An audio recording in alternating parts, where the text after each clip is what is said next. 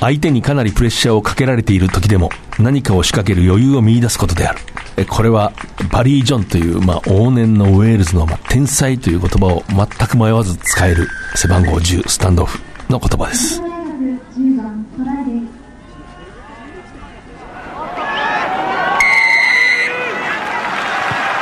藤島大の楕円球に見る夢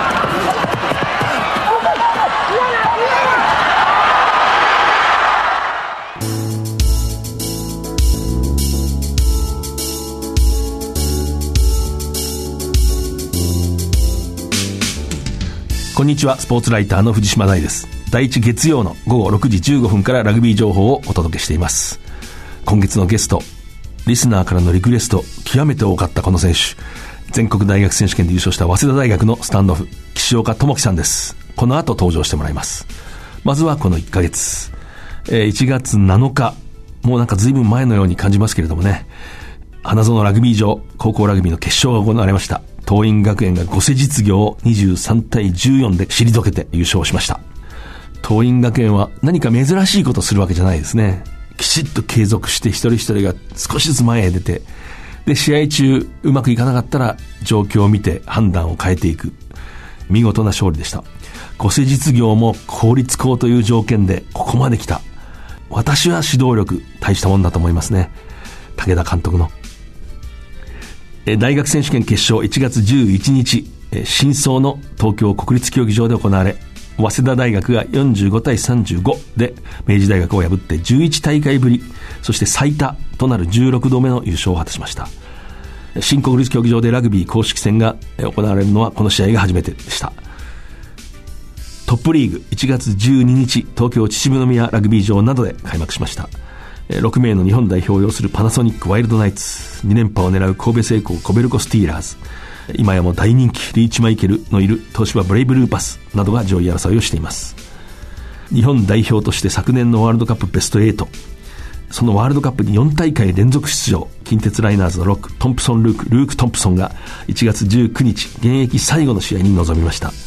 渋宮ラグビー場でのトップチャレンジリーグ、栗田工業戦、フル出場して全勝優勝で引退試合を飾りました。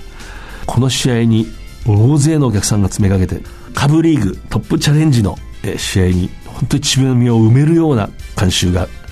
集まって別れを惜しむように全くこう立ち去らないんですね試合が終わっても。そしてメインスタンドどちらかというとおとなしいお客さんが多いメインスタンドがバーッと立ち上がってこうスタンディングオベーションする。なかなか見られない光景でした。スーパーラグビーサンウルブズ2月1日福岡のレベル5スタジアムでオーストラリアのレベルズと開幕戦を行いました。サンウルブズ嬉しい白星発進です。日本ラグビー協会は28日都内でトップリーグに代わる新たなリーグを2021年秋に開幕すると発表しました。協会専務理事岩渕健介さんです。国内のリーグがよりレベルが高まるというのが間違いなく必要です。参加チームは本拠となる地域を定めてえー、現状と同様に社員選手も認められる方向ですけれども、リーグ自体は収益を求める運営形態にするという流れです。藤島大の楕円球に見る夢。この番組は、ラグビー女子日本代表を応援する西南商事の提供でお送りします。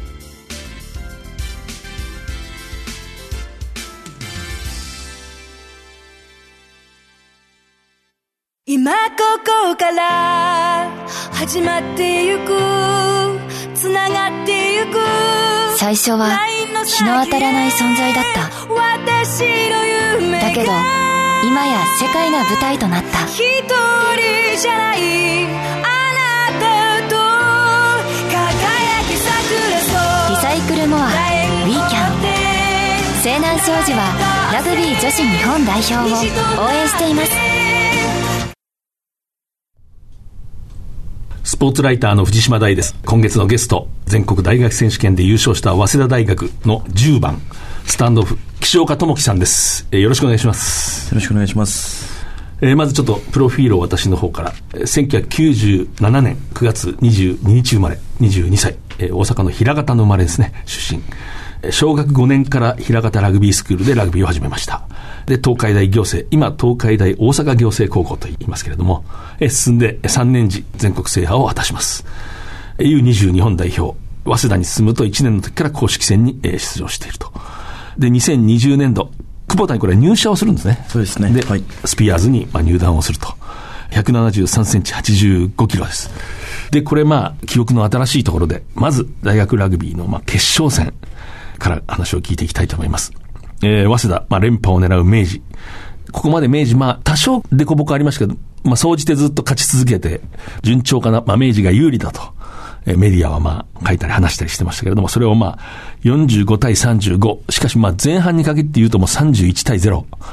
えー、まあほぼそこでゲームを決めたという意味で会心のまあ勝利だったということです。で、まずあの前半。そうですね、まあ、僕らとしては試合前の話した内容としては、まあ、やはり今年の早稲田は先行逃げ切りだというようなイメージは僕も持っていましたし、まあ、選手のリーダー陣の中でも、まあ、やはり最初の先制点が大事だというところで、最初の3点を狙うという選択肢にもなりました。まあ、結果的に言うと、まあ、後半も詰め寄られるシーンはあったんですけど、この3点が効いたのかなと、精神的にも生みましたし、まあ、結果的に僕らが冷静を保てたのはこの3点のおかげで、まあ、前半はもう僕らもえ予想にしない大量得点だったので、まあ、これが試合を決めたんですけど、僕らも正直、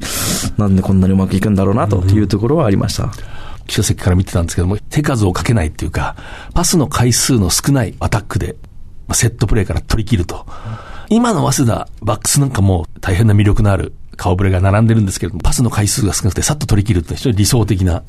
で、メジャーはどっちかとフェーズをこう重ねて崩してきますよね。手数をかけないっていうのはやっぱり考えてたことなんですか？そうです、うん、大学選手権に入ってからはかなりそのセットプレーからの、えー、フェーズの少ないサインプレーを利用したトライというものが増えました。うん、まあ、その年少はかなりしたんですけど、うん、まあ、1年かけてやったことはもうそのサインプレーっていうのは正直1週間あればできることなので、1年かけて、えー、それ以外のことをやってきて、まあ、最後の最後も仕上げという段階でそのサインプレーをかなり準備したのがハマったというところにはなると思います。最初のラインアウトからバーンと縦に出て、まあ、ショートサイドっていうかね、はい、でそこに中野っていう、まあ、強力な強いセンターが残ってて、引きつけて、ナンバーエイトの丸をシュッと走った。あれなんかももう、まさに絵に描いた通り。そうですね。もう前半もう3点を取った直後、まあ正直あのサインはもうちょっと接戦になった時に、一歩有利に出たいなという時に用意したサインだったんですけど、まあ最初本当に先行逃げ切りというところを考えると、まあいい地点で、いい時間帯に、もうトライを取るチャンスがあったので、まあ、あそこでしっかりトライを取り切るというために、まあ、用意したサインでもあったんで、まあ、まずラインアウトに中野が並ぶ時点で、相手はもう A となりますし、まあ、そういうところでは本当にうまくいったのかなと思います。で私が非常に印象的だったのは、前半25、6分ぐらいですか、ですね、ドロップゴールを立て続けに長い蹴った。あの心は そうですね。まあおそらく、あの、いろんな方に言われたんですけど、うん、アドバンテージがあったのか、とかっていうのがあったんですけど、まあ、実際はアドバンテージはなく、うん、まあ、ドロップアウトになって、まあその前半3分ぐらいに、えー、明治のセンターの子がインゴールを割ってしまうような長いキックを蹴ってしまって、うん、まあそれが正直、その、試合の流れを変えるっていうプレーは、その、えー、下見の段階でインゴールが狭いであったりっていう情報を僕は得ていたので、まあそこはかなり試合のキーポイントになるんであろうな。逆にインゴールが狭いので、えー、一般のプレーの中でのキックパス等が通りづらい、蹴りづらいっていうのがあったんで、まあ、逆にインゴールを超えてもいいプレーっていうのはドロップゴールぐらいしかないので、まあ、ドロップゴールを全然狙うことは自分たちには、えー、マイナス面はないのかな、ということが試合前の予想としてあったんで、コーチの向川コーチとも、まあ、一発ぐらい流れレートをつかむために使ってもいいのかなというような話をしており、まあ、まさにドロップアウトであそこかなというようなタイミングだったと思います。つまり、伸びすぎても外れてもひどいことにならないと。まあ、ドロップアウトになるだけだと。なるほどね。そこを考えてたんだ。まあ、あれはもう試合前から考えてましたね。まあ、チャンスがあれば一回絶対狙いたいなと。まあ、もちろんアドバンテージがあったら、その後ショットっていう選択肢もできるのでよかったんだと思うんですけど、まあ、ドロップアウトっていうのは、まあ、えー、昨年度の早慶戦でも決めましたし、うん、まあ、50メートルぐらいだったら届くのかな。まあ、別に届かなくてもいいのかな、というような気持ちではいました。でも、もちろん、入れようと思ってたわけですよ、正直なところ、1本目は別に入れなくていいのかと、インゴールさえ超えればもう1回になるので、うん、まあ、蹴られて蹴り返すだけでも30秒、まあ、セットすれば1分かかるので、うん、まあ、80分の1が埋めれるんであれば、流れを相手に渡すわけではないので、うん、まあ、全然いいのかなと。で、2回目もまさか僕のところにボールが来たので、2回目は決めてやろうと思いましたね。今あの、ドロップゴールの話が出たんで、あの、私今日あの、岸岡さんと会うんで、朝、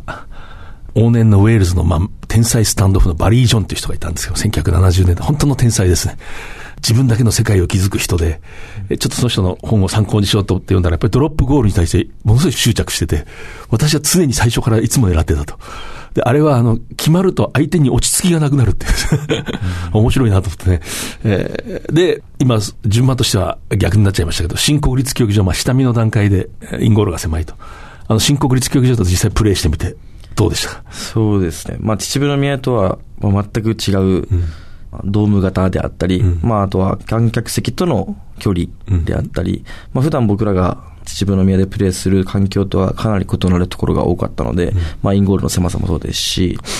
太陽の位置、風とかもあまり影響はなかったんですけど、本当に新鮮すぎて、まあ、インゴールが狭いっていうぐらいの予想と、それに対する対策を立てるぐらいしかなくて、まあ、あとは本当に立ってやるだけかなと。そのぐらいのもう逆に振り切った感じで試合には挑みましたね。細かく考えるよりも、まあ、インゴールが狭いと。それだけだと。あとは気持ちがいいと。あまり、まあ、完成でそれこそ声が聞こえないととはあったんですけど、まあ、あまりそこは気負う必要はないのかなと。まあ、相手も初めてなことだし、みんな初めてなんで、まあ、やってみるだけかなとは思ってましたね。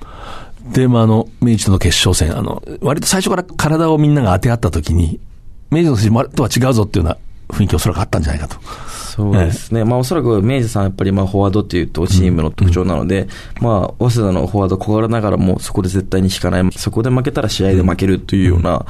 健常コーチの教えもあり、うん試合後にはいろんな方からもフォワードのタックルが良かったねというふうにお言葉をいただくぐらい、まあ、かなりフォワードでディフェンスでかなり体を張っていたのかなと思います。あれは、聡明戦の時やや制裁を書いたフッカーの森島とか、森島、それからロック三浦があの試合ものすごい良かったですね。そうですね。どれだけ練習したのか、まあ実見ましたし、うん、まあ、あんなにも本番に強いと言いますか、うん、実際にあのあの場で絶対緊張する場でプレーできたのは本当に相当準備したのかなと思います。うん、これはもう私の持論なんですけれども、一時期こう大学ラグビーというのはトップリーグに早く入った方がいいと、高校の才能。もったいないと。そういう意見を言う人がたくさん、最近減ってきましたけれども、やっぱり18でトップリーグに入ってフォロワーになるよりは、大学でリーダーになって、ああいう、それなりに注目される場で、負けたらおしまいだっていう緊張感でこうしてすと、人間が育つっていうか、ま、まあ人間っていうか、要するに選手としても良くなると。そういう機能をものすごい持ってる気がするんだよな。そうですね。えー、まあ外国だと、まあおそらく、プロのチームに入る、まあ若くてもというところがあると思うんですけど、まあ日本はいいのか悪いのか。まあでも良い面を挙げると、まあ学問をもちろん学ぶのが大学だと思うんですけど、うん、本当に人間性というところであったり、まあラグビーは本当に人間性が大事だなという部分はかなり感じるので、うん、まあそういうところを成長させてくれる場っていうところでは、本当に日本のこのラグビーシステムじゃないですけど、うん、まあいいものがあるのかなとは思いますね。あの試合の決勝戦ですけど、明治大学の背番号5、橋本っていう選手が、あの人も多分あの試合で何かこう殻をボンと破って、あの80分間で明らかにこう何か次の段階に進んだっていう、私はそう見ましたけどね。あの、ね、トライを追いかける時のあの5番の選手が最後誰よりも早くこう帰って、あれ見てるとやっぱり大学ラグビーって人を育てるなって私はもう改めて思った。そうですね。うん、まあもともと多分明治さんがそういう場面を作られるっていうのが多分なかったのがそうかもしれないんですけど、うん、まあしっかりあそこに現れるっていうのはやっぱりまあ嗅覚といいますか、うん、まあ彼の本当に持ってる才能だなと思いましたね。えー後半あの、早稲田のナンバーエイトの丸尾という選手がこう、得意のダイレクトアウトみたいな、スクラムからペッとこうサイドを、まあ本当天下一品ですけれどもあれ、あれ僕は映像で確認するとちょうどハーフェイラインの上から走り出してる。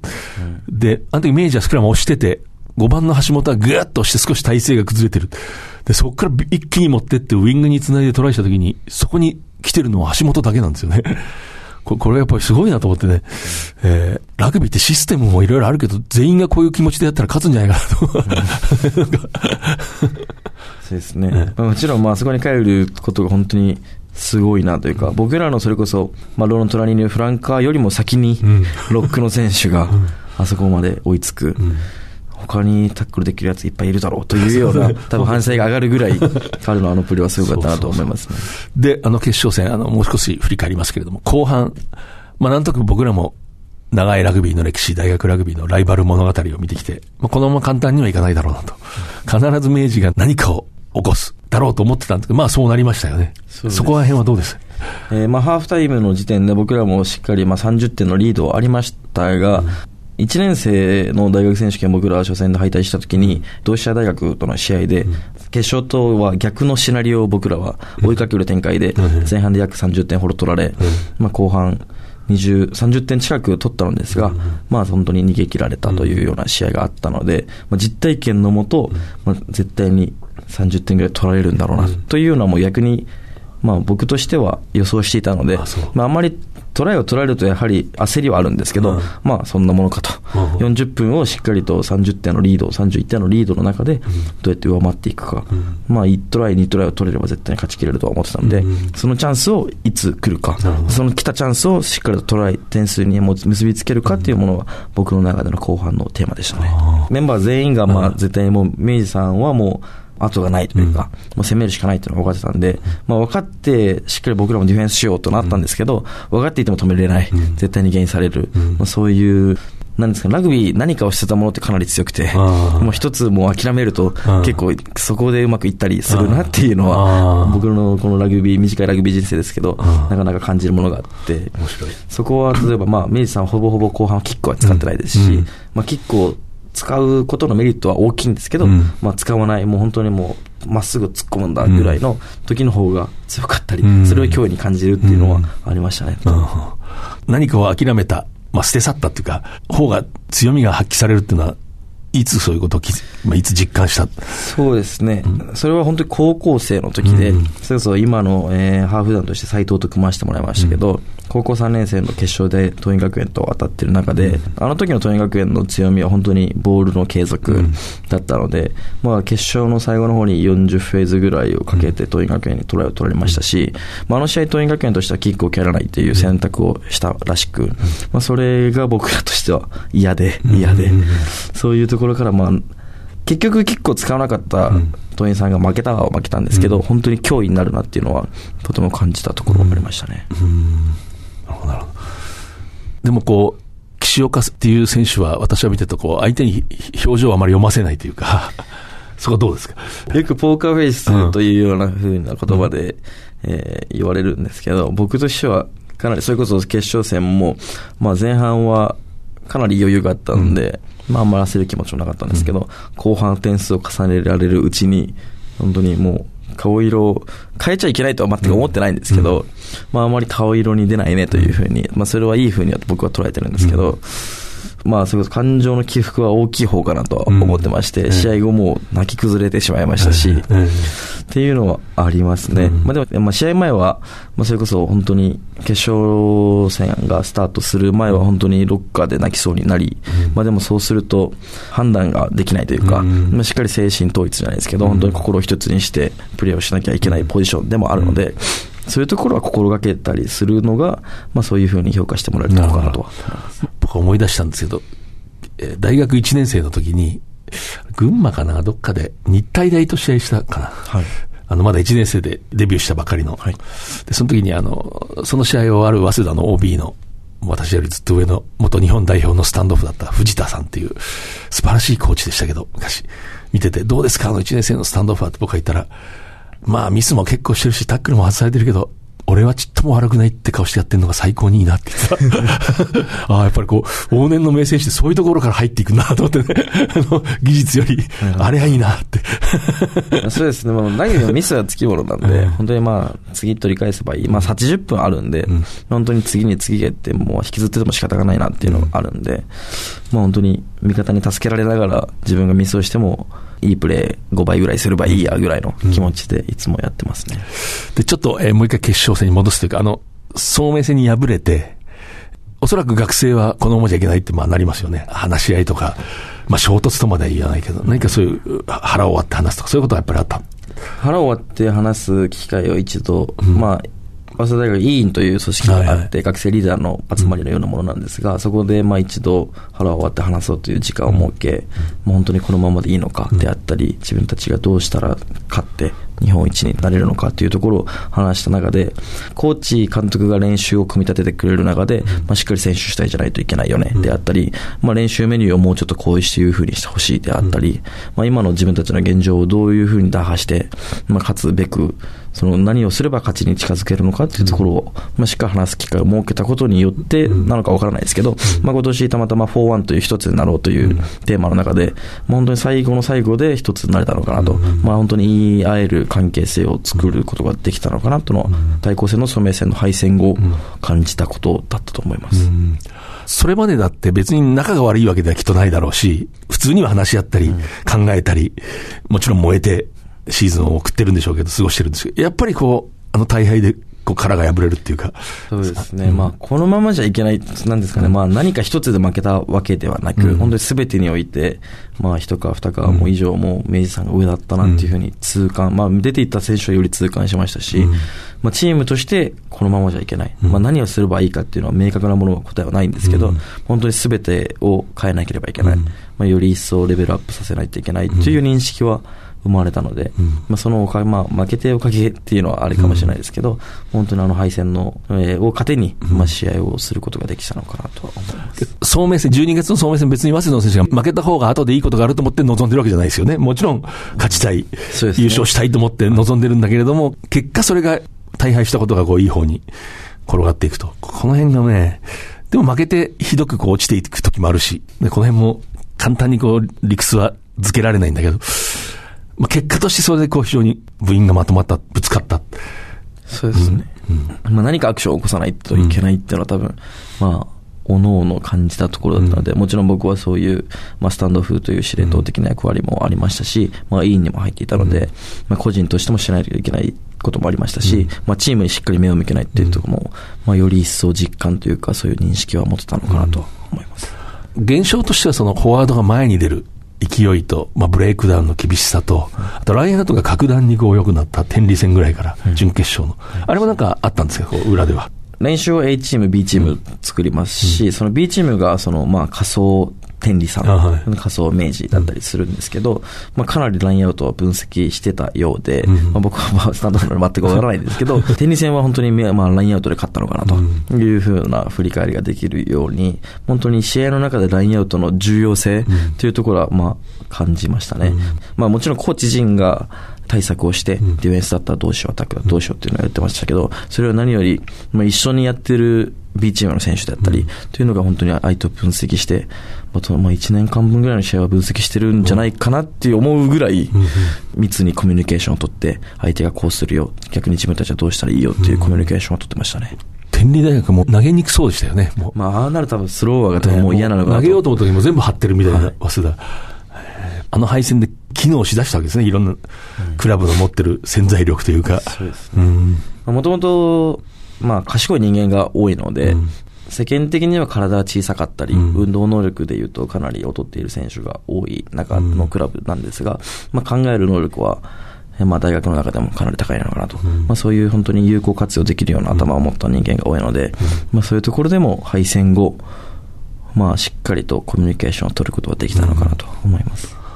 まあ、そその中で、この早稲田の9番、10番ってもう高校の時からかなりこう、まあまあ突出して際立つ実力があって、そういう人が今言ったような、まあいろんな人間がいるクラブに入って、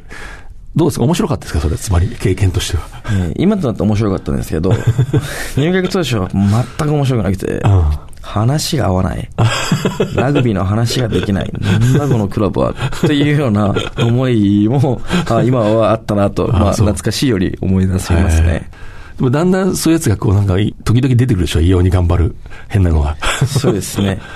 まあそれこそ、もうラグビー、センスでやってるのかっていうような人間がいたり、まあ、逆にそういう人間にこうこうこういうふうに考えたらいいんだよと僕がアドバイスするとかなりプレーの幅が広がったり、まあ、何より大学ラグビー高校生とまあスクラムが違うっていうのが大きなあれかもしれないですけど、いろんなラグビーに触れることができたんで、大学生はこの4年間、まあそれこそ先ほどご紹介ありましたように U20 であったりとか、日本代表クラスのまあ、ラグビーの質であったり、うん、1年生の時の4年生とかも体つきが全く違いますし、うん、まあ、ラグビーってこんなに奥が深いんだなと感じたのはこの4年間でしたね。去年かな、五郎丸に僕がインタビューした時に、やっぱり彼がその無名の選手、同級生、早稲田に入って、どう考えても自分の方がラグビーでも知識も身体能力も全く相手にならないのに彼らは自分たちがの方が劣ってると全く思わないんですって 反論してくるんだってあながち間違いではないですね。はい。まあ、そういうところもまあ、いいのかなと。自分たちが対等として話し合える中なので、まあ、僕らとしては、なんだこいつって思う同期もいますけど、まあそういうやつこそ、と話をする中で何か発見があったりとか、逆に、あ、そんなこと思ってたのかっていうような発見はあったかなと。五郎丸もなんか歳月がを経て、今はそう、そういうみんな会社で頑張ってて、だから今は自分のすごいこう、宝物のような気がするって言ってましたね。それはまだこれから先でしょうけど、まさに同僚、高校の決勝では敵としてというかまあね、まあ、戦って、早稲田で一緒になった斎藤直人という、まあ、背番号9、スクラムハーフ、今度サンウルブズに入りましたけれども、彼はどういう評価してください？まあ本当にまあ世代トップであり、すごいなと思うのは、自分に本当に満足することなく、本当に上を目指し続けている。まあ日本一のスクラムハーフかなと思ったんですけど、うん、俺は世界一狙うという、まあ言いはしないですけど、うん、そういうものを本当に背中で感じ、えー、取らせてくれる選手で、本当にまあ、4年目はキャプテンとしてチームを引っ張ってくれましたし、まあそれ以外でも、まあ一選手として、本当にハーフ団として僕は4年間彼の球を取ってきた中で、こんなにすごいやついないなと。うん、本当にまあ練習量もそうですし、ラグビーに対する熱意っていうのは僕が出会ってきた中で本当に1番2番を争うような選手かなとは思います。決勝戦あの、一度もパスぶれなかったと思うな、僕確か。彼は。まあ取る方にしたらいろいろあるのかもしれない。はい、そうですね。4年間取ってきて、文句を言うことが10回もないんじゃないですかねっていうようなところで、もっとこうしてくれよみたいなの全くなくて、まあ、彼にそれこそ本当に信頼を置いて、僕は彼とコミュニケーションはもうゼロでいいぐらい、あうんの呼吸みたいなところが生まれてましたし、まあ、その分他の選手とコミュニケーションを取って、こういうふうにしよう、ああいうふうにしようっていうのができるので、まあ、本当に彼なしでは、この4年目の決勝の優勝っていうのはなかったなというふうに思います。9番、10番、10番もパスミスなかったと思うな。多分決勝戦。一つもなかったでしょ。パスミス。多分なかったですね、うん。意外とこれは、そんなにあることじゃない。大概ちょっとこう、それたり、バウンドしたり。そうですね。まあそういう意味では、もちろん緊張とかはありましたけど、うん、まあ、かなり試合に集中した中で、まあ、今年の早稲田はやっぱり展開だと思ってたんで、うん、まあ、起点となる9番、10番のパスっていうのは、まあ、かなり意識してましたね。うん、僕らで流れを作らないといけないので、まあ、出だしがミスったなっていうところがあるので、まあ、そこをお互い、まあ、9番、10番として注力したことではありました。で、今日、まあ、えー、早稲田大学、まあ、全国制覇を遂げた、あの、背番号10、岸岡智樹さんに来ていただいてますけれども、えー、私、この人をずっとこう見ていて、ややちょっと今から技術のところに入ってきますけど、元コーチとして非常にこう、バックスの選手のボールの受け方っていうのを、この早稲田の10番のボールの受け方ってのは本当にこう良くて、ベタって立たないんですね。ベタってこう。ふわーっとこう動きながら、スーッとそこのポジションに入ってくるような感じ。まあ多分わざとあえてベタって立つ時あるんでしょうけど。そうですね。あまり意識をしてるっていうわけではないんですけど、うん、まあ一つ言うのであれば、まあしっかりボールをもらうときに止まってしまうと、うん、まあ、モメンタムって、まあ、ラグビーではかなり言いますが、うん、まあ、勢いが失われてしまうので、まあ、少なからず動いている状態を作るために、まあ、逆に100%走ってしまうと、うん、まあ、やっぱり首を横に振れなかったり、まあ、情報をしっかり整理できない、頭が動かない状態になってしまうので、まあ、ある程度のスピードを保ちつつ、まあ、周りを見渡して、しっかりと的確な判断ができるようにというところは心がけてはいます。もう立ってしまってボールが来る寸前に首を振る選手はよくいるんですけど、そうですね、その前に済ましてるってことですね。そうですね。いろんなところを見渡して、まあ、周りの選手とも話してコミュニケーションを取った中で、うん、まあ、最適な判断ができるようにというところは心がけてます。うん、例えば、明治の試合では後半でしたかね、こうフェーズを重ねて一つトライ取った。はい、ああいう時っていうのは、僕ら見て、ああ、これ、これもう最初の一つ二つで、これは結構いいとこまで行くなって、こんなとこなんとなくわかるんですけど、あれ、まあ、もう決められた通りにやってるんですか？それともちょっと違う？ちょっと自分の判断がそこに。もちろんその15人の選手をどういうふうに配置するかというところは決まってるんですけど、うん、まあ、実際に配置をした中でどの選手を使うか、うん、誰にパスをするのかっていうのはまあコミュニケーションの中で僕の判断が大きいなと思います。うん、ああこう聞いてても非常にこう、言語明瞭、意味も明瞭っていう で、えー、これもよく知られた話ですけど、数学科なんですね、大学が。そうです。教育学部、はい、教育学科の数学科。数学科です。もともと数学が好きなのもともと数学好きでしたね。えーはい。高校、まあ中高そうですけど、うん、まあ僕は理系かなと自分では思い込んでいて、うん、まあもちろん科学とか物も好きだったんですけど、うん、まあ何せ数字量苦手意識は全くなく、まあ数学の科目だけ異常に点数が高い。まあ他もあまり低くはなかったんですけど、まあ安定して点数を叩き出せる、まあ自分は数学ができるんだというふうには思ってましたね。で、要するに高校で日本一になる10番って言ったら、まあ、まあラグビーのど真ん中ですね、ラグビー選手の。しかし、進学で多少数学ってことやっぱり意識したわけですか？数学科がある大学とか。えー、まあ、理工学部とかなのかなと、自分は。理系関係であれば、興味が湧く範囲がかなり多かったので、そういうところを探したんですけど、まあ、たまたま早稲田大学、その僕は自己推薦という枠で、え入学することできたんですけど、まあ、たまたま理工学部への自己推薦枠はなかったと。まあ、教育学部にたまたま自己推薦枠があったところの理系学部は、教育学部の数学科。まあ、あとは、生物みたいなところもあったんですよ。僕生物ではなかったので、これは数学だなというふうに思いましたね。僕の大学の一つ上の先輩、生物学科の人いて、何を研究してるんですって、ウニの精子って言ってました。よくわかんないですけど。でも今そういう人大学で生物の先生になりましたね。えー、あの、ウィングだったけど。えー、で、昨年の春、ちょっと立ち話で、短いインタビューをしたときに、高校の成績オール5だった。私は実は疑ってて、大体これ で4.8、大体4.8で、それをオルゴというふうになって、なんとなく害のない嘘と思ってたら、本当にオルゴなんですね。本当にオルゴでした。はい。オルゴってなかなか取れないですよね。普通何か一つちょっと、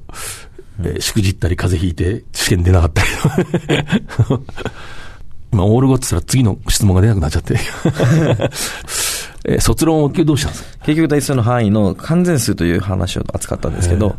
そういうその関連数について書きましたね。あの、リスナーの人に、多分理科系の人も少しいるでしょうけど、あの、わかるように短く話すと、どういう研究なんですか？えっと、まあ、完全数なんで、数字の並びについて考えるんですけど、代表例として6っていう数字を考えると、その6って約数、6の約数には1と2と3と6があるじゃないですか。それを足すと10になるんですよ。ってことは、その完全数って元の数字6の倍がその約数を全部足すと現れるっていう、これがかなりすごいなという。のが、もともとギリシャ、2300年前ぐらいですかね、ギリシャの数学者が発見したものから始まって、まあ、現在まだ全然見つかってはないんですけど、まあ、そういうところを研究するという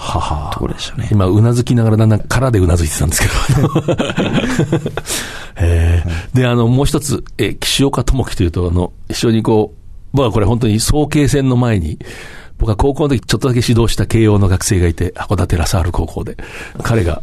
岸岡の SNS で4年生なんだけど、ラグビー勉強してますって言って で。それは非常に印象的で、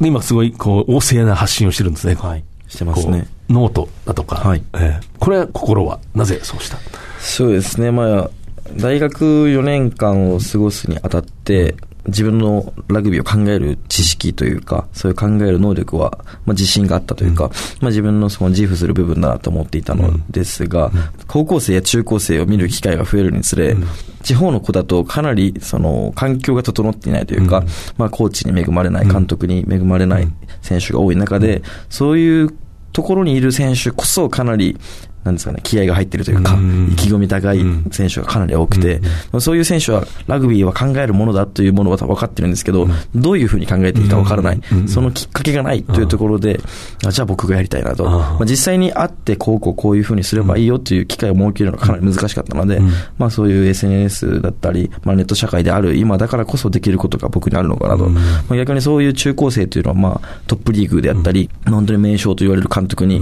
自分たちからアポイントを取るのっていうのはかなり難しいと思うので、まあ、実際にトップリーグの選手のがそういうスキルであったり考え方について発信している選手は少ない。まあ、実際に、まあ、ツイッターやインスタグラムでメッセージを送ることは可能なんですけど、まあ、帰ってくる保証もないですし、まあ、そこにはハードルが高いなと。その一歩手前の大学生である僕なら、ある種身近な存在かなと。僕だからこそできることがあるんだというところを、まあ、教育実習も開けて、まあ、自分が教えるというところは好きだなっていうのも再確認できたというところもあったタイミングで始めたというきっかけ、経緯になります。それは要するに、コーチングに恵まれない、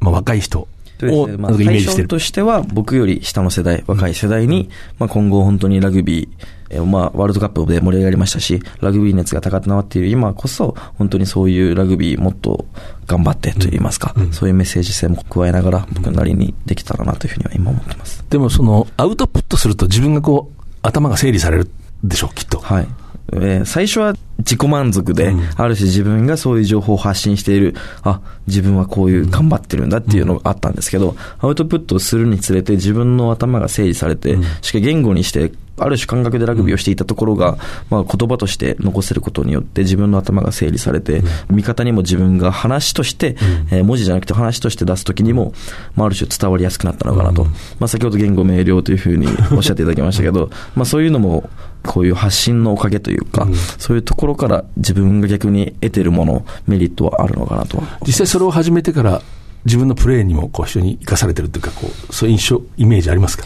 プレーには直接はないんですけど、うん、考え方というか、うん、その例えば、プレーをした後の選手とのコミュニケーションの質っていうところはかなり上がったのかなというふうに思います。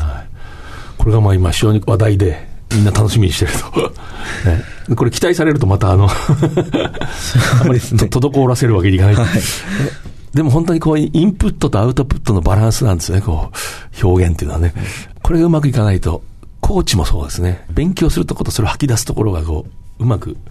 バランスが取れてないと、そういう意味では非常に面白い。で、まあ、コーチといえば、相良波夫監督、あの、相手を油断させる風貌で この人はどういう人ですか、つまり。まあ、一言で表すならば本当に優しいお父さん。というような存在だと僕は思ってます。うんうんどういうタイプの指導者ですか、う。ん、もちろん監督ではありますが、うん、まあ、ラグビーのことは正直あまり教えないタイプといいますか、うん、コーチ陣がまあ充実しているので、まあ、そこに本当に信頼を寄せてくださっているのが分かる反面、あと本当にチームとしての行事事であったり、本当にチームとしての主体性、まあ、学生なのでまあそういうのもあって、主体性を重んじる、まあ、教育方針といいますか。相良波夫っていう選手は私も高校生の時から見てますけど、あの風貌だからなんかひたむきな泥臭い感じに映るけど違いましたね。こう勘が良くて、すごい要領よくトライする。相良監督はあれ結構自由人で、高校の時も花園に行ってるんですね。早稲田の付属高校で。これ非常に珍しいことで、大西哲之助さんが絡んで、こう持ってったんですけど、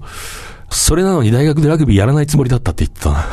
あの、自転車がで旅するのが好きだったから、自転車旅行に出ようと思ったら、OB の人たちに、自転車は後で焦げるって言われて、先にラグビーやれって言われた。だなんか根が自由人なんだね、彼も。そうだと思いますね、うん。かなり発想というか考え方は柔軟だなとは感じるので、うん、まあ、そういうある種遊び心を持った方なのかなと思います。うん、私も聡明戦の2日後でしたかね、ちょっとこう話をしたら、まあ今決勝から逆算して自分はやってるんだと。熟慮の末そういう結論に達したって言ってて、で、今頃って言ってましたね。今頃学生が、もうそれ話し合ってるはずなんですよ。それはすごい期待してますって言ってたの。でも大体そういう流れになったって。うん。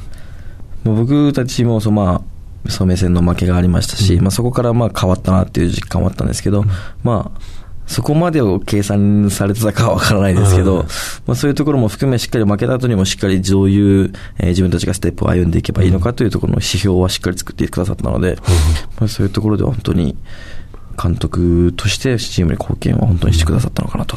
僕は本当に今でも思い出すんですけど、相良監督就任して最初の春の公式戦があって日体大かな。はい。あの試合僕見てたんですけど、長い間、自分も所属してたし、早稲田でラグビー見てたけど、こんなに選手が無音の 全くコミュニケーションしない。で、敗れたんですよ、確かに日体大に。そうですね。あの、びっくりして、で、相良監督に、ちょっとこれ驚いて、私も驚きましたって言って、でも、これは私も人の親なんで、あの、同世代のこの親なんで、今親が先回りしていろんなことを準備する。多分そういうことの影響なのかもしれないっつって、まあ変えていきたいって言ってて、でも最後ね、グラウンドの選手の中にこう、まあコミュニケーションの核ができて。そうですね、うん、まあ、その試合僕フルバックで出てたんですけど、まあ、そういうフルバックっていう起用のされ方もかなり、うん。ソロワークを始めて間もなかったので、うん、面白いなと思いながらだったんですけど、うん、まあそう言われることを思い返すと本当に、まあ、どこか選手の中でも壁があって、まあ、あまり話すことを毛嫌いすると言いますか、まあ、あまりコミュニケーションの量がかなり少なくて、まあ、そこからどちらかというと、まあ、しっかり自分たちが各々で発信していって、主体性のを持って行動するというところが、まあ、チームの文化として、この2年間で作られたのかなとは。ね、相良監督、そこをいわば出発点として、ちゃんとそこをこう、まあ、改善したというか、進歩させたというか、と思いましたね。試合中に喜怒哀楽が全くないって僕びっくりして、怒る奴もいなければ、こう喜ぶ奴もいない。こんな早稲田見たことないと思って、すごいそれを思い出します。えー、まあでもそこから次のシーズンに日本一になって、どうですか？あの、ちょっとワールドカップの話をしたいんですけど、はい、ワールドカップ期間中、はい、もちろんいろんな形で見てたと思うんですけど、ジャパンについてはどういう印象を持った？まあ、今だから言える話ですけど、うん、まあ多分世の中の方誰しもが勝つとは思ってなかったのかなと。うん、まあ、僕自身も勝つとは思ってなかったですし、うん、まあまさか予選リーグ全勝してベスト8に上がることの難しさは、まあ僕が実践出たことないんでわからないですけど、まあ並みいる強豪の中で、まあしっかりと勝ち進み、本当に日本中に勇気と感動を与えた、まあ、ラグビーを本当に今後引っ張っていく中での出発点になってくれたのかなとは思います。こうジャパンに限らず、ワールドカップでこう何かインスパイアされるっていうか、こう、うん、刺激を受けた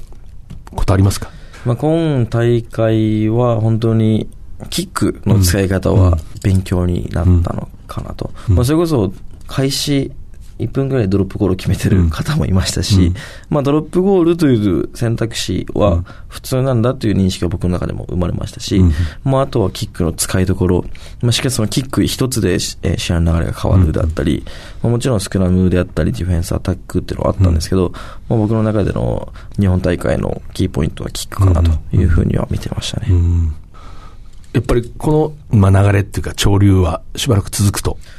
思います？続いてほしいです。ね、うん、それこそワールドカップで盛り上がって大学ラグビーを盛り上げたいなと僕は思っていたので、うん、まあ、えー、申告率も決まって、うん、まあ、しっかり決勝ではまあ6万人近い、えー、観客の方に来ていただきましたし、まあ、今後トップリーグが今始まってますけど、まあ、トップリーグの、えー、観客数もかなり増えているということなので、えー、ワールドカップをきっかけにじゃないですけど、今後もラグビー熱が広まっていけばなとは僕は思ってます。トップリーグで、例えば今、ダン・カーター、ああいう人見てて、うまいなと思う。思います。はい、まあ一番、まあ僕との違いでもありますし、うん、まあスタンドオフの中でなかなかできないなと思うのは、浅さですね。ラインの浅さ、まあ立ち位置なんですけど、うん。浅いとやっぱり相手に近いので、それだけプレッシャーがかかるんですけど、まあそこを逆に浅く立って自分から相手との間合いを詰めて、自分からアタックだけども相手にプレッシャーをかけていく。まあそれをできるのって、まあ一番最初スタンドなので、まあそういうチームにしたいんだな、こういうアタックをしたいんだなっていうのは本当に、プレーをする前のポジショニングでわかるなっていうところは、まあすごいなと。まあ、もちろんハンドリング技術だったり判断のスキルがないとできないことなんですけど、うん、まあ、それがやっぱりできる、自分に自信があるからこそできるっていうのは、改めてすごいなと思いましたね。ダンカーターなんかも相手は標的にするじゃないですか。こう、魚雷みたいなタックルで潰してやろうと。でも、こう、下がらないで、前へ。そうですね。うん、まあもちろん下がる時もあると思うんですけど、うん、まあしっかりとまあ、相手にタックルしたいけどできないタイミングでパスをしたりだったり、うん、まあ逆に相手が自分だけを見てたらステップでかわすであったり、うん、本当にその周りの使い方というか、うん、周りの選手を生かすプレーというのは本当にうまいなと。ダンカータが突然抜くときって、あの相手のね、目が切れたときに、目が切れるまでじーっと待ってて、シュッて抜きますよね。そうですね。あれやっぱりスタンドオフの抜き方。かなりうまいと思います。田村優ってあのジャパンの10番。彼が僕話したとき、ダンカーターって多分怖いと思いますよって、なんでそう思うのって言ったら、練習で絶対怖いですよ。だってフォワードが言うこと聞いて浅いところにどんどん入ってきますもんね。はい、それは本当に、僕が感じたのは本当にフォワードの選手からの信頼が厚いんだなと。うん、まあ、あれだけ接近してフォワードはボールを受けたくないと思ってたので、うん、そこにしっかりと走り込んでいける。うん鉄壁、壁に突っ込むようなものなんですけど、まあまあ、それを嫌と思わず、突っ込走ってくれるフォワードとのしっかりコミュニケーションが取れていて、うん、チームの中で信頼されているポジションを築いているのはすごいなと思いましたね。なるほど。ね。この人だったらいいことが起こるからって、まあ、いくわけですね。もちろんパスが、それこそ欲しいところに来るし、うん。タイミングもいいし、うん、自分が走り込んで損がないっていうリスクが少ないっていうのが、多分明確になってると思うので、まあ、そういう意味で本当にすごいなと思いましたね。もう一遍大学日本一に戻るんですけども、新しい国立競技場で、早稲田の独特の文化ですけれども、監修というかね、あの、優勝した時だけ歌う、はい、荒ぶるという、まあ第二部下ですけれども、あれを歌って、これはまあ月並みの質問ですが、あれはどうですか？気分がいいものですか？そうですね、気分がいいものです。はい。本当にもう、まあ、高校生の時も優勝し経験しましたけど、うん、まあ、それとは全く違う感情が僕の中にはあったり、うん、本当に僕はもうアラブル歌ってる時泣き崩れてたんで、うん、歌えてなかったんですけど、口パク状態で、本当に心の中では大熱唱しているような状況でした。まあ、アラブルを意識したって4年になってから。そうもちろん、まあ、入学当初からこの部に伝わるもので、うん、まあ、それには本当に価値があってというものは常々まあ、それこそ OB の方から言われたりっていうのもあったんですけど、まあ、どこか、まあ、その優勝から遠ざかるにつれて、まあ、部の中でもその伝統が薄れていったのかなと。まあ、今年は健常コーチ、向川コーチ、後藤翔太さん、うん、まあその、優勝を経験した方々が、まあコーチとして入られ、うん、まあこの荒ぶるへの難しさ、あとはその荒ぶるの価値だったりというものを本当に経験した人から伝えていただいた、まあそのおかげで、まあしっかりその荒ぶるってどういうものなんだろう、考えるきっかけにもなりましたし、まあ実際に荒ぶるを歌って、あ、これを言ってたのかということは感じましたね。なるほど、なるほど。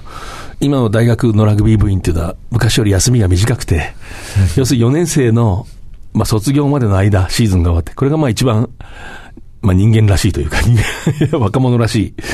い、一般学生と同じような自由が得られる。えー、今どうですか？楽しいですか毎日？楽しいですね。それこそ、先日も、えー、ラグビースクールの方にお邪魔したりとか、うん、まあ、早稲田クラブもそうですけど、まあ自分、まあ、やっぱりラグビーが好きなんだなっていうのを再認識させてくれますし、まあ自分のやりたいことができるっていうのは本当に嬉しい時間というか、まあ逆にちょっと、練習もないので、体がきつくないので このままでいいのかなと思ったりもするんですけど、まあかなり伸び伸びとした生活が今できてるかなと思います。で、昨年の春、私がちょっと聞いたときは、卒業後一般企業にこう入ったり、うんまあ、あるいはそれこそ数学の先生になったり、はい、そういう選択肢もあったんでしょう？ありましたね。本人の中としては。はいあったんですけど、まあ、最終的にはラグビーをするという道を選んで、うん、まあ、しっかり久保田というところに入社するという意思を固めたんですけど、まあ、その背景にはかなりいろいろあって、うん、まあ、喋り出すと止まらないんですけど、まあ、最終的に選んだ理由と言いますと、うん、まあ、本当にラグビーが好きで、本当に今しかできないことでもありますし、まあ、ラグビーに価値を感じて、自分が実際に社会人としてラグビーをする価値が生まれて、まあ、発信したことによって、まあ、自分はここだなっていうところもありましたし、まあ、自分の中で今後もラグビーを続けていく意義が生まれたっていうところが一番大きいかなと思います。なるほどね。で、トップリーグでまあ、久保田というチームに限らずね、トップリーグの中に、まあ、日本の若い10番がこう入っていくと非常にファンにとっては楽しみだし、日本のラグビーにとっても大切なこと、ジャパンにとっても大切だと思う。うん、その辺のこう、まあ、抱負というですかね。うん、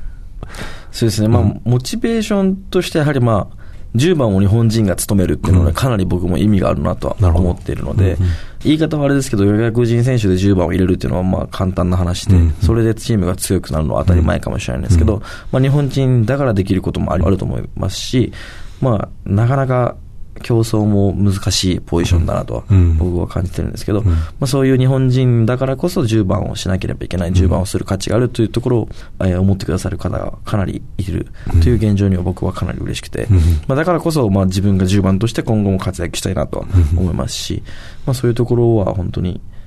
肝に銘じてるじゃないですけど、うん、まあ、自分が10番としてやっていく上で、かなり重要視しているところではあります、まあ、トップリーグ、今、まあ、どこのチーム、クボタに限らず、強力な外国の選手がいて、まあ、オールブラックス級が、スプリングボックス級、まあ、ああいう人ともしこう一緒に試合をして、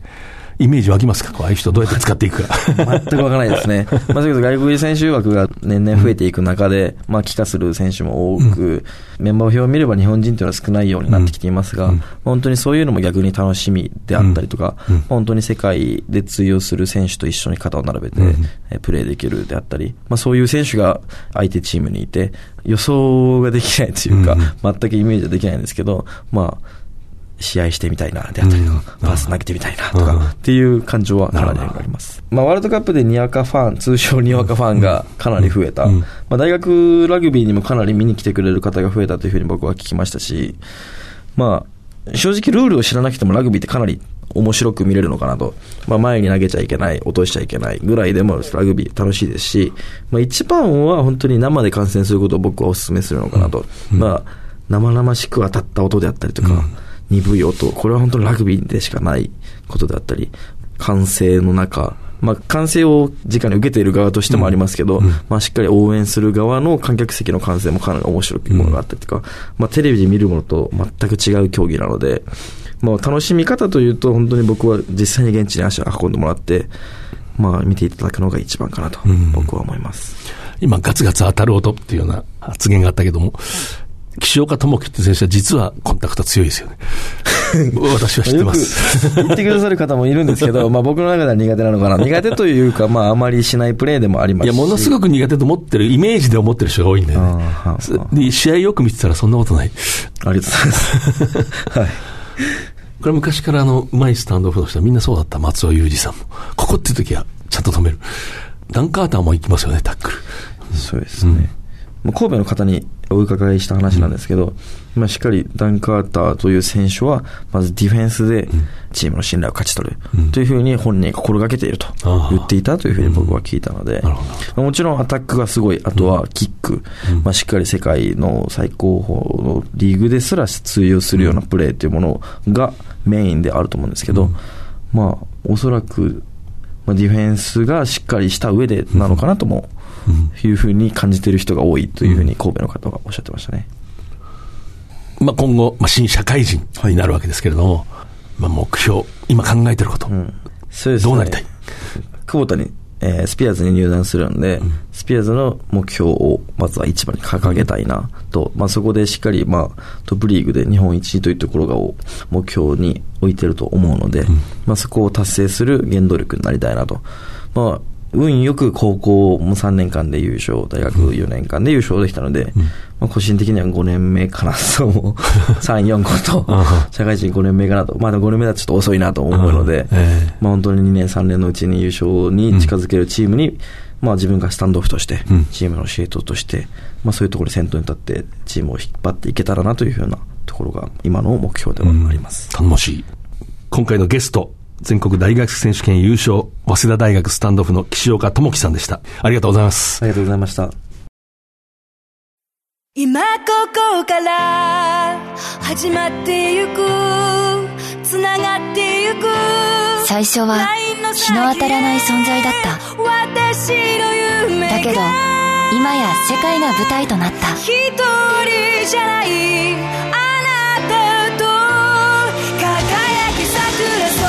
サイクルモアウィーキャン西南商事はラグビー女子日本代表を応援しています。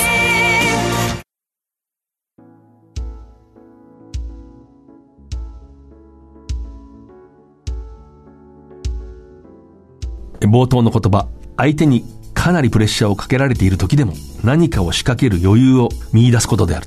今日はその岸岡智樹さんが話したダン・カーター論とかと被りますね。相手がものすごいプレッシャーをかけてきても、それを、まあ、いわば利用して仕掛ける、こう、スペース、タイミングを見つけ出すと。まあ、バリー・ジョンというのは本当の天才です。1970年前後の大スターでしたけれども、アマチュア時代にあんなに人気があった、世の中に人気があった人っていうのは、ラグビー選手としては稀でした。ほとんど唯一と言ってもいい。今にも通じる考え方っていうのはね、すでに当時、え自分の自伝に書いてますね。え次回は3月2日の放送です。藤島大でした。藤島大の楕円球に見る夢。この番組はラグビー女子日本代表を応援する西南商事の提供でお送りしました。